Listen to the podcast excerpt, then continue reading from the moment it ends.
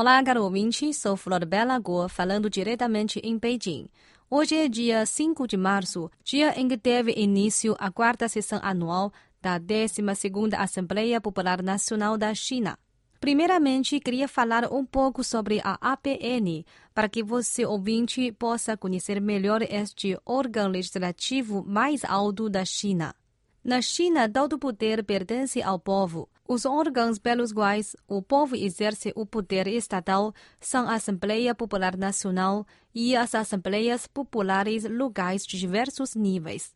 Por isso, o sistema de Assembleia Popular se converteu num sistema político fundamental da China, ou seja, seu regime político.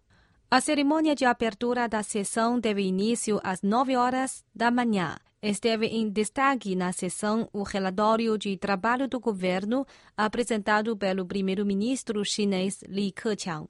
Neste documento, o premier resumiu os grandes êxitos nos últimos cinco anos e as principais metas que foram atingidas no período do 12º Plano Quinquenal, como o crescimento econômico relativamente rápido e progressos marcantes no reajuste estrutural, além das áreas de construção de infraestruturas e tecnologia. Além disso, as metas e políticas para 2016, mencionadas no seu relatório, também chamam bastante atenção. As metas são as seguintes.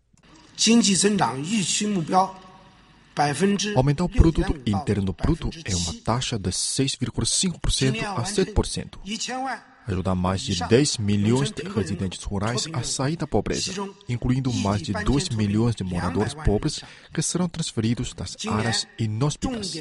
Diminuir a densidade do PM2,5 em zonas chaves, através da redução da emissão de carbono e dos veículos, e proceder a uma boa prevenção e controle da poluição atmosférica.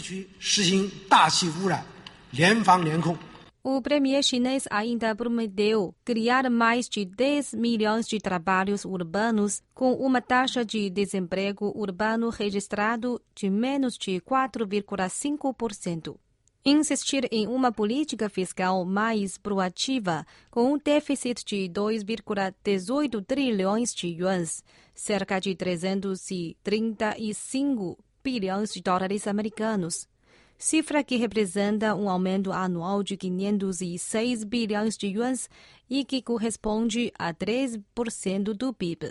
E em relação ao investimento orçamental do governo central, a meta para 2016 é 500 bilhões de yuans. Bom, caro ouvinte, encerra por aqui a minha participação de hoje. Amanhã iremos continuar explorando mais informações sobre as sessões anuais da China. Sou Flor Belago, obrigada e até mais.